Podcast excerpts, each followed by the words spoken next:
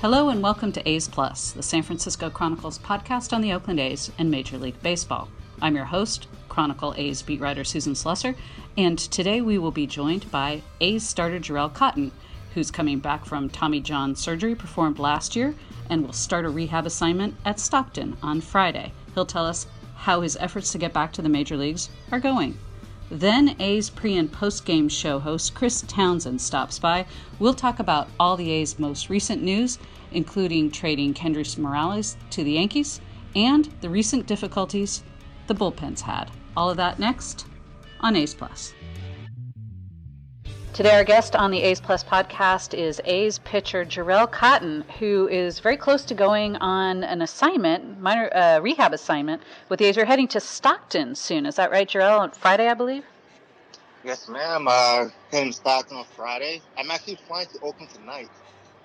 Oh, that's that's so terrific. So you're what are you what are you doing in Oakland? Are you getting like sort of a last medical check? What's happening? Oh no, I'm just gonna work out with uh, with like uh, Terrence and some of the guys in Oakland. Just get re- get me ready for uh, Friday. Oh, that's great. Um, are you on a pitch count? Is there an inning, innings limit? What's your understanding about what will happen on Friday? I think what I've been told was I have a 50 or 55 pitch limit, three inning three inning limit. Um, so I'm just trying to go out there and, of course, meet meet those expectations. Though. So tell us a little bit about your rehab. Um, obviously, it's been more than a year since your Tommy John surgery, which was in March of last year.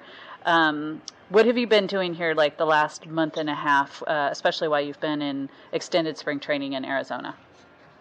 Rehab has been good so far. You know, uh, I've been hanging out with the boys, Jesus and Puk, and some of the other minor leaguers who are coming back. Um, it's uh, for me, it's been a grind a little bit. You know, it's I, I won't say smooth sailing. I've had my ups and downs, but um, I've been told that's going to happen. Um, so every week it's been getting better, and I mean I've been happy with the progress. And now, of course, it's time to to uh, unleash the wings, go out there and uh, compete again, and I'm I'm excited about that. What what was the biggest challenge during during your rehab? What's what's been the hardest part? Um, controlling my uh, effort. Uh, of course, as an athlete, you want to go out there, you want to you want to bust your butt and go at it 100%, but you can't do that. You know, you got to take your time with this process. And for me, I don't think I was doing a great job at that, but of course, I've, I was learning, learning my body and learning when to push it and not when to push it. And I think that's been helping me a lot. Did you have any physical setbacks at any point? Were like were there times where you just felt like you couldn't go, or any other body parts that kind of suddenly randomly sort of started hurting as you were ramping things back up? Uh, no, I won't say that. Um, just some few aches and stuff like that, but just by controlling my effort, i w- I've been able to make every single uh, rehab sim game live BP. You know, but um, it's it's been it's been a grind. Let me tell you, that's been a grind. But um, just with Lefty and the trainer, the training staff in Arizona, you know, just working with them, they've helped me get through this grind. Uh, how's your stuff look right now? Were, were you pretty happy with it? How, do you feel like you're sharp? What, what's it like right now? Um, I'm pretty happy with it. I, I would say in the beginning, like in my first live BP sessions, um, I was all over the place, you know. But the fact of the matter is, I felt good, and I was happy with that. I was happy with feeling good. Um, I wasn't sharp. I wasn't sharp, of course, but uh, after that, I've been ironing things out, and with every single uh, live BP or uh, extended sim game, it's been getting sharper and sharper after that. So right now, I'm happy with what it's looking like right now. Um, I would say I'm close to full strength, so that's a big that's a big progress right there. And now I just gotta get in front of the, the crowd and get some more adrenaline going and see how that feels. Yeah, that extra adrenaline you get, that's um, you know that that's probably going to be a real kind of key for you to see how you re- react to that. Really. Exactly. I just gotta take some uh, some deep, big breaths and go out there and just have fun with the boys. Uh, now, is there anything that, in particular, that throughout this process or from this point on, that you really want to work on? Some guys use, you know, a long rehab to work on other things, other parts of their game or their conditioning or, you know, smoothing something out. Is there anything else that you kind of want to get done or that you have gotten done? Yeah, uh, of course. Uh, you know, moving out my mechanics, of course. You know, of course, just trying to be a, a pitcher again. Learn, you know, like uh, working my off-speed pitches for strikes. You know, I think I've uh, in in the past they weren't the numbers weren't that great on my off-speed pitches. So like right now, I'm just taking the time to command the off-speed and get the command of the fastball as well. So that's that's what I've been doing the entire time. Uh, I think Lefty did a good job of drilling it into my head that you know it's not about going out there and uh, trying to blow out blow guys away but try to you know pitch and command the, the pitches that you want to throw in and out, up and down, and of course your secondary stuff. And I think so far I've been doing a good job at that, so I'm happy with the, the progress so far. Has there been anybody that's been particularly helpful to you going through this process that's been through it before? I mean, obviously, the A's have, you know, any like every team have a number of guys that have been through Tommy John surgery. I mean, early on, Bassitt helped me a lot, um, but that's I, think it was probably mostly Lefty and uh, just the other guys who was rehabbing with me. You know, just talking to them, coming to the ballpark every day, asking them how they were feeling. Like, what are you feeling? How are you doing this? Help me with this, like stuff like that. Even the minor leaguers I've been talking to about it, uh, who's going through the same ground with me, and just bouncing ideas off, off of each other, and it's been very helpful. Um, so yeah. Yeah, you and AJ Puk, I'm, I'm imagining, have gotten pretty close through all of this because your surgeries were essentially in the same week, right? Yeah, of course. Uh, me and AJ Puk, we've been uh, communicating a lot, you know, here and there. And of course, I saw him every single day. And I think he was throwing partners with uh, Heath Donica, so like those guys were more buddy buddy. but you know, I just been I just been watching them pitch and seeing how they go about it. And like I said, for me, like I don't think I was going about it the best way. Um, just watching AJ Puk and how he did it with Heath, like I think that was the best way. And uh, they did it by the book. And after following, after seeing that, I tried, I followed in their footsteps, and I started doing it by the book, and everything started going better. Um, I just, I think like watching Puk through, and he was just low effort throwing, uh, throwing really, really fast, and I was like, well, wow, like he's not even pushing it. And I've asked him like, hey, have you been pushing it? He's like, no.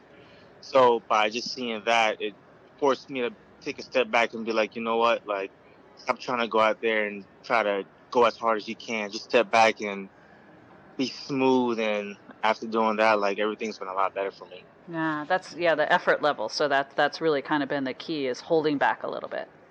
Yeah, holding back and knowing when to get after it and not when to get after it. Uh, how are guys like Puk, um, Jesus Luzardo? How, how have they looked from from the the most recent times you've seen them? Oh no, they're they're looking really really good. Uh, Puk, uh, dominant, sharp. I think he's. I don't think he's given up a hit yet. He's stri- striking everyone out. And uh, today was, uh, I think, Jesus' first bullpen, and we played catch together, a long toss together, and he threw his bullpen beside me, and uh, he looked he looked pretty good. Um, he was happy with his bullpen today, sharp, throwing hard, of course. Looked like he didn't skip the beat, so he's uh, all smiles and happy to get back as well. Oh, that that's really good. Have you thought about what you kind of got? You guys might be looking at when you get all you guys and and Sean Manaea, um, you know, Jesus, you, AJ, maybe even a few other guys back, sort of in the second half. What what the team might look like with all these really good options coming up? Yeah, I, I think it, it'll be a fun group of guys. You know, like uh, a lot of young talent, uh, a lot of long, a lot of young power talent. So, yeah, I think it'll be fun. You know, to uh, come back and help contribute to the team, and hopefully have a shot of going to the playoffs. You know, I think that's the that's the main goal, and that's the key. And the guys are all about it.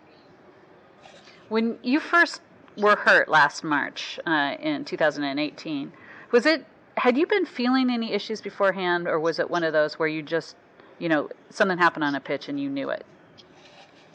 Um, I, I won't say it happened on a pitch, but um, maybe I can pinpoint that pitch because after I threw that pitch, it, it felt like a normal pitch, but it just felt like scar tissue broke up a little bit, and I didn't think anything of it. But I, after that day, like my elbow just wasn't bouncing back the same but I could still pitch. And after every outing was getting tight, tighter and tighter. So I would say I'm, I'm, gonna think about the pitch. I think it was the last pitch in my first game against the Padres when I struck out. I think AJ Ellis. That's when I felt like a little tissue breaking up, and I've, I've felt it before, so I didn't think anything of it. But uh, I think that was probably the pitch that it happened on. Yeah, I mean, I, I think maybe not everybody understands that major league pitchers often, you often have things going on in your arm, right? Like like you, it's very seldom you actually feel like hundred percent great. So it's kind of hard exactly. to know sometimes, right? What what what may or may not be going on in there. Exactly, and and that's one of my biggest problems as well right now because before I got hurt, like I didn't feel anything. My arm felt great, and now um, they're telling me I gotta go out there and pitch, not feeling the best sometimes because that's the normal Tommy John progress. Like you're not gonna feel 100%. So now it's forcing me to become a pitcher and not not a thrower now because you know I gotta learn my effort level and compete with what I got. You know. Does it does it take a while for you to kind of um, you know put any sort of anxiety out of your mind about you know throwing and just maybe not feeling 100 like not worrying maybe if you don't feel 100% that something's gone wrong um i think talking to other guys they say it takes a while it takes about uh, some guys it takes about two years um, talking to jesus he told me it took him about 14 to 15 months and uh, i'm close to that 14 month mark and that's when my arm is actually starting to feel almost back to normal. So I am just think I'm thinking it's just by time. Hopefully, hopefully by the 14, 15 month mark, I'm at least 95 to 100 percent. You know, like that would be great. But um, if not, you know, I got to deal with it, and I just got to go out there and compete. And I, I think mentally I can do it. That's great. Well, Jharel Cotton, thanks so much for joining us on A's Plus. We're looking forward to seeing you back in an A's uniform really soon. Thank you for having me. It's been an honor. Our thanks to Jharel Cotton for joining us today. We will be right back with Chris Townsend. We've got Chris Townsend back on A's Plus, the A's pre and post game host. And Chris, this week you will also be doing the radio broadcasts with Vince Cotroneo from Detroit and Cleveland. How excited are you about that? I am. You know, I, have done it before, and it's just been uh, it's been a whirlwind since I took over this gig. Like everything that goes on, there's been some PA work to be done. When Dick Callahan had his, uh, uh, we celebrated his 1,000th game. But I'm really excited about it. It's going to be a lot of fun, and, and, and being with Vince Cotroneo uh, on the A's radio network, and really getting a chance you know, because sometimes play by play we get into so much of just balls and strikes. But I think the thing that I like about what I'm doing is to be able to tell stories, right? And to be able to tell stories about this ball club and and and talk about all the things that we go through. Because when you follow a team on a day to day basis, as you know, there's a lot of interesting things that, that fans never hear about. Absolutely, yeah. What what's jumped out at you lately? I mean, we it seems like we've been writing a lot about the bullpen. I'm assuming you've been talking a lot about the bullpen, particularly post game lately. What I'm kind of getting fascinated about is that front offices do not want their starters to go through the lineup a third time. But what ends up happening is you start burning out your bullpen because they're now pitching more innings than ever before. And then once you start burning out your bullpen, they come back saying, well, we need more innings out of our starters. So th- this is this fine dance that these front offices are doing right now with how much are you going to work your bullpen. And you're trying to teach these kids in the minor leagues not to throw deep in games. So unless they're going to expand the roster, it's a tricky situation between who's eating up the majority of your innings. Is it the starters or is it the relievers? How much of a challenge do you feel like this is for managers in this day and age when you're kind of, you know, you've got a front office that is telling you one thing and then you're looking and seeing maybe who's available on a given night? I think people, you know, don't realize that availability, it's not just did the guy pitch the night before or maybe the two nights before. How many times did he get up in those games? Is he maybe just feeling like he needs an extra day off, which sometimes that happens? Um, you know, there's all sorts of reasons guys may or may not be available. So it's not like a, a manager has seven guys available on a given night. It's more often five. Sometimes it's four. And then if you're talking like you're talking about, maybe a starter only got going through the lineup two, two and a half times. That's tough for a manager. Yeah, it's like last night on, on my uh, post game show. People are like, why isn't Treinen in? Well, he was not available. And something that I think baseball fans need to realize that front offices working with man, with the manager, it's happening in all sports. Absolutely. Look at the Golden State Warriors. Mm-hmm. The Golden State Warriors front office is constantly working with Steve Kerr. Right. No one complains about that, right? right? No. So, so, so the, the fact that the front office is going to help make decisions that happen on the court, on the field, is a part of the game. But it's really tough on managers because, like right now, Bob Melvin could have maybe two guys available for tonight, but Brett, Brett Anderson's only going to get you five, six innings. I mean, how do you get 27 outs? I think that is so tough for managers. And also, since they're pitching these relievers so much, and relievers are throwing harder than ever before, they've got to protect these guys too. Absolutely, there's no doubt about it. Um, when I asked Melvin before the game, what's your bullpen look like tonight? And he said Brett Anderson and Brett Anderson. so that's uh, that lets you know how he was joking. So you know, there's a couple guys available, but uh, Blake is one of them, so that's nice. But yeah, it's it's uh, tough. And when a team plays four extra innings four times in eight games, as the A's have coming into this final game in Seattle, I mean, what what can you do? I I kind of laugh when I see fans on Twitter or listen to fans call into you complaining about bullpen usage in the in extra innings. It's a crapshoot sometimes when you get to the bullpen in extra innings, particularly in the 13th inning or, or something like that. Yeah, the A's have played the most extra inning games in the American League. And not only are we playing extra inning games here, we're playing really long games. We're talking three hours and 48 minutes, three hours and 41 minutes. Even the Mike Fiers no hitter, there was an hour and 38 minute delay because of the light tower. And when you play these long games and they lose, I mean, you, you you know, in Pittsburgh, in Toronto, what we saw last night. I mean, you play those long, epic games and you lose. It's very taxing on the team, no question. Well, let's talk about some of the more positive things. Um, you know, we know the A's rely a lot on the homer, maybe to a little too much of an extent sometimes.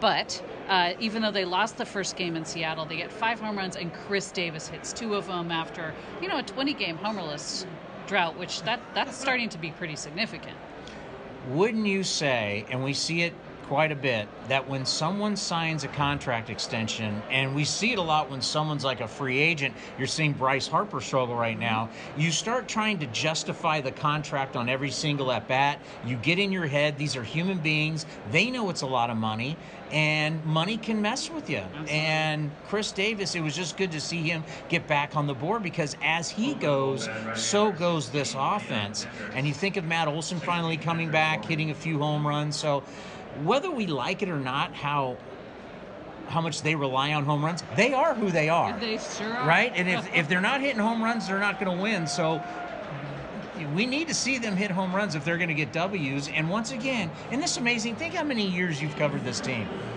This franchise, the players change, the manager, the coaches, but this franchise always gets out to a slow start. Yeah, yeah, absolutely. I went through it last week, and I, I mean that 2001 team, the Jason Giambi, Johnny Damon, Big Three team. Uh, that might have been the most talented team the A's have had here. That was the year they lost the, the Derek Jeter flip.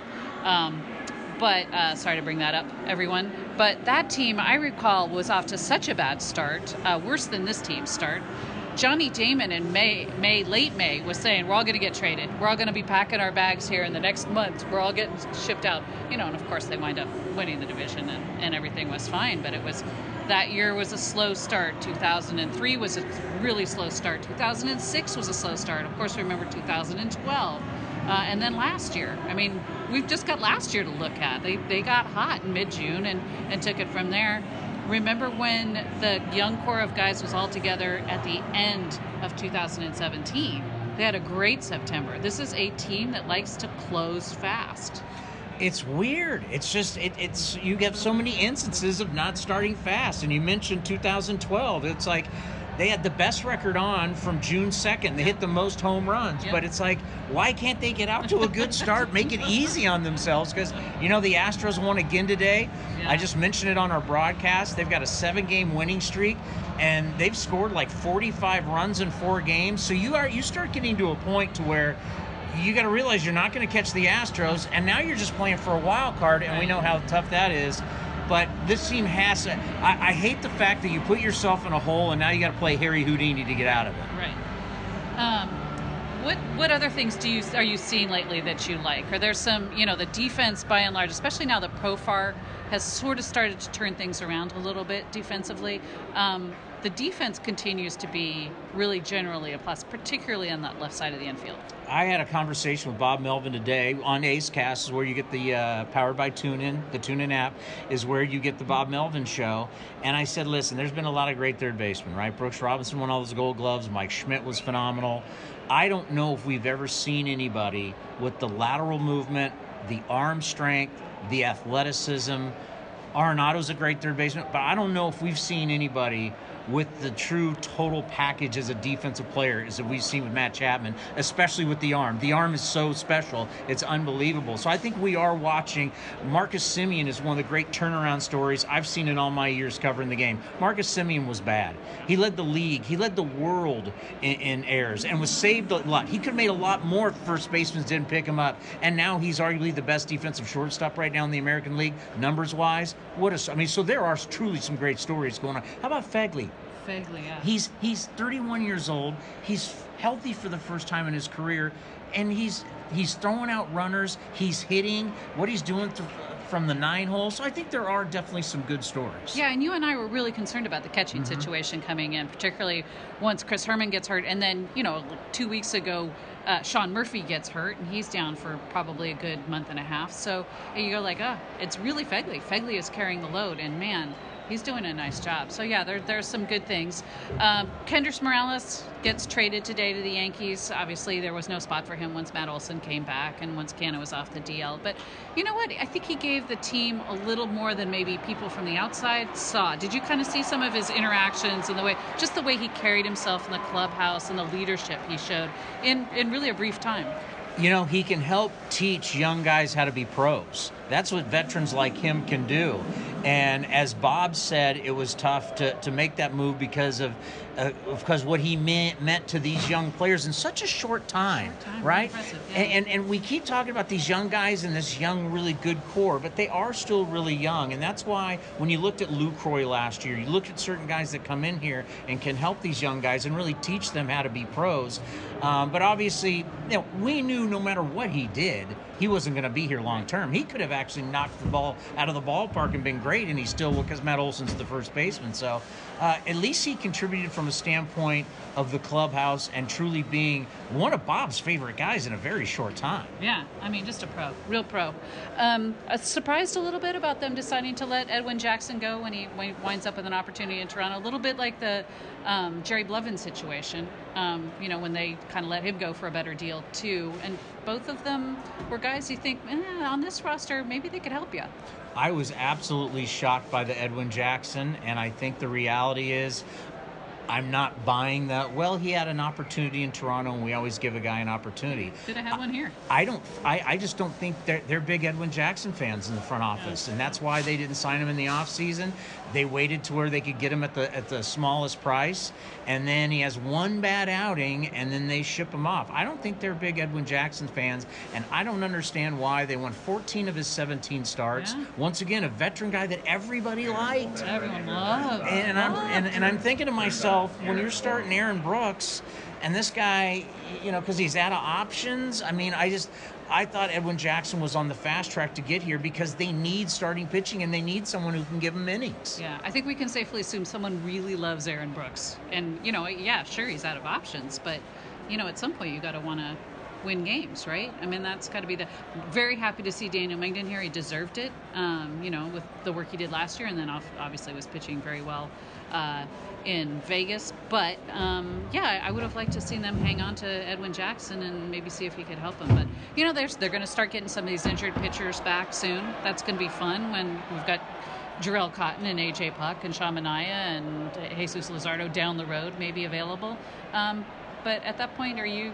How close are you? You need to stick close enough for those guys to to make a difference when they can make a difference. And if you don't stay close, would you even bring them up and pitch them? Especially, I'm talking about not Cotton, yes, but the younger guys, would you save them to say, "Oh, we'll see you next year"? Yeah. If you're not close, and and and, and that's another game I hate Coming playing. off an injury, I, I, you know, these guys, they're not they're not pitching in games, Yeah. right? They're not. I mean, they're still so far. Marco Estrada's not throwing the baseball. Jesus Luzardo, AJ Puk. I mean, throwing to hitters is nice. I know Cotton's starting to get into action, but it's that's a tricky game to re- rely on guys who are hurt to then say they're going to come back and pitch pitch so well that that's going to get you into the postseason. Right. I'd rather have Edwin Jackson for the next month than thoughts of AJ Puk in two months. Yeah, no doubt about it. Why? Because he he proved to us he can still win, and the velocity was there. Yeah, yeah. It's a the, that and the Jerry Blevins one to me are a little bit of head scratchers. So, um, but you know they like to keep us on our toes, the A's front office, and uh, you know usually they, they tend to have some reasons for whether it's all it's all about the metrics somewhere. I'm telling you, Tony, it's got to do with metrics. Well, it, well, the, the, the, the fascinating thing about baseball now is we used to in the Moneyball era, we used sabermetrics, were- which were essentially math equations. Now what we're using with Statcast and Rapsodo and, and TrackMan and everything, it's science, it's radar. I've, I've had this conversation with uh, David Forst about how it's not like what it used to be. That was great, but now everybody's using this brand new. Well, it's not really brand new technology because you think golf was using uh, TrackMan in the early '90s, you know, because they're trying to sell golf clubs and they're trying to see how the ball reacts off the club. But this stuff, you know, it's it's so prevalent in baseball now, and each team looks at this kind of information, this kind of data differently. Right. So, what the Rays are doing compared to what the Dodgers are doing, or the Red Sox to the A's, we don't know really the difference, but we know they all have these major think tanks, and they believe, and what, whatever the whatever their stuff is, they truly believe in it 100. percent Right. Yeah. Well, it's going to be interesting to see how that all plays out. Tony, we are so looking forward to hearing you call these games upcoming in Detroit and Cleveland. No matter what, at least I'm going to have fun. Yeah, and we will too. Thanks so much for joining us on A's Plus. You're the best. You can hear Chris Townsend on 860 AM, the A's pre and post game shows, plus the TuneIn app. Listen to A's Cast. Our producers today were Libby Coleman and King Kaufman. We'll be back later in the week with more A's Plus. Thanks for listening. A's Plus is part of the San Francisco Chronicle Podcast Network. Audrey Cooper is the editor in chief. If you like this show, we'd love it if you'd subscribe to it wherever you get your podcasts. And if you've got a minute to give us a quick review, that helps us build our audience so we can keep growing.